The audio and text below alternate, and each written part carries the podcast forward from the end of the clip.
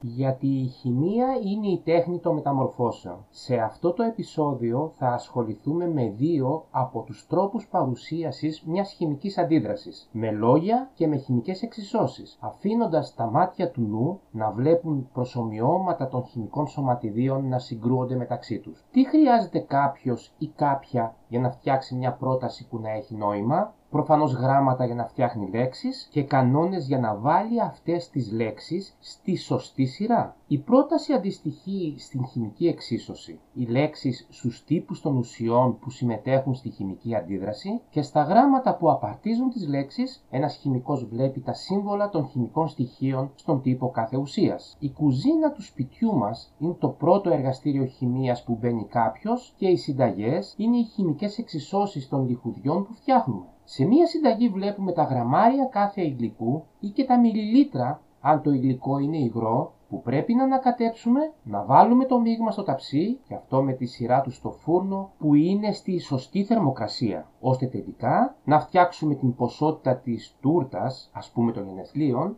που λέει η συνταγή. Αν θέλουμε να φτιάξουμε άλλη ποσότητα αυτής της τούρτας, απλά σκεφτόμαστε ότι τα ποσά είναι ανάλογα. Δηλαδή, αν θέλουμε να φτιάξουμε διπλάσια κιλά από αυτή την τούρτα, θα ανακατέψουμε και διπλάσιες ποσότητες από τα υλικά που χρειαζόμαστε. Αλλά ας αφήσουμε τη γραμματική και τη μαγειρική και ας ασχοληθούμε με τη χημεία και τα χημικά σωματίδια που συμμετέχουν στις χημικές αντιδράσεις. Για να είναι σωστά γραμμένη μια χημική εξίσωση, πρέπει πρώτα απ' όλα να περιγράφει μια χημική αντίδραση που γίνεται. Η χημική εξίσωση, όπως και η μαθηματική εξίσωση, έχει δύο μέλη που δεν χωρίζονται βέβαια με ένα ίσον, αλλά με ένα βέλος ή δύο αντιπαράλληλα βέλη. Στο πρώτο μέλος της εξίσωσης γράφουμε τους χημικούς τύπους των αντιδρόντων και στο δεύτερο μέλος της εκείνους των προϊόντων της αντίδρασης. Οι μοριακοί τύποι των ουσιών σε κάθε μέλος της χημικής εξίσωσης χωρίζονται με το μαθηματικό σύμβολο του συν. Όπως γνωρίζουμε, στις χημικές αντιδράσεις το είδος και ο αριθμός των ατόμων δεν μεταβάλλονται, αλλά ανακατανέμονται, με αποτέλεσμα να δημιουργούνται νέες χημικές ουσίες. Έτσι η μάζα των αντιδρόντων είναι ίση με τη μάζα των προϊόντων της χημικής αντίδρασης. Αυτό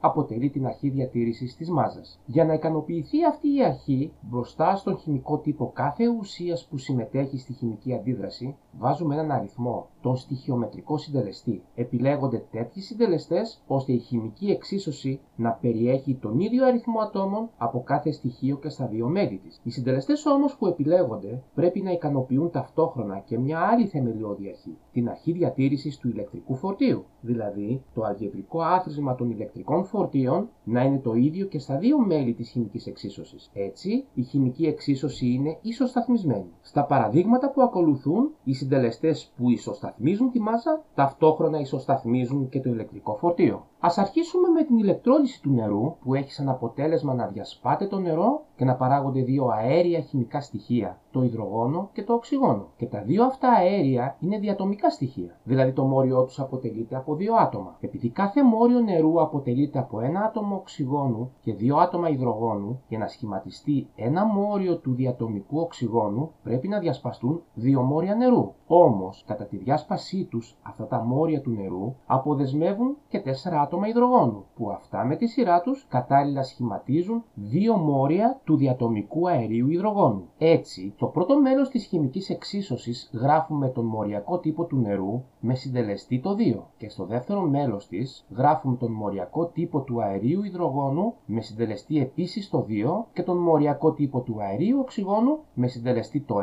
που παραλείπεται στη χημική εξίσωση. Α συνεχίσουμε τώρα με την πλήρη καύση του στερείου άνθρακα όπως ενός διαμαντιού με αέριο οξυγόνο κατά την οποία σχηματίζεται το αέριο διοξίδιο του άνθρακα. Ένα άτομο του στερεού άνθρακα έρχεται κατάλληλα σε επαφή με ένα μόριο του αερίου διατομικού οξυγόνου και σχηματίζεται ένα μόριο αερίου διοξιδίου του άνθρακα δηλαδή ένα μόριο που αποτελείται από ένα άτομο άνθρακα συνδεδεμένο με δύο άτομα οξυγόνου με τα τρία αυτά άτομα να βρίσκονται στην ίδια ευθεία. Έτσι, στο πρώτο μέλος της χημικής εξίσωσης γράφουμε το σύμβολο του άνθρακα με συντελεστή το 1 και τον μοριακό τύπο του αερίου οξυγόνου με συντελεστή επίσης το 1. Και στο δεύτερο μέλος της γράφουμε το μοριακό τύπο του αερίου διοξιδίου του άνθρακα με συντελεστή επίσης το 1. Σε κάθε περίπτωση το 1 παραλείπεται στη χημική εξίσωση. Πολλοί έχουμε δει να φρίζει η πληγή όταν πάνω της βάζαμε οξυζενέ. Δηλαδή υδατικό διάλειμμα του υγρού υπεροξιδίου του υδρογόνου. Με τη βοήθεια ενός ενζήμου που υπάρχει, διασπάται το υπεροξίδιο του υδρογόνου σε νερό και αέριο οξυγόνο, το οποίο καταστρέφει τους μικροοργανισμούς. Αυτό πλέον δεν συνίσταται από τους γιατρούς, γιατί ταυτόχρονα καταστρέφονται και υγιείς συστοί. Το μόριο του υπεροξιδίου του υδρογόνου αποτελείται από δύο άτομα υδρογόνου και δύο άτομα οξυγόνου. Τα δύο άτομα οξυγόνου είναι συνδεδεμένα μεταξύ τους και καθένα από αυτά τα δύο άτομα συνδέεται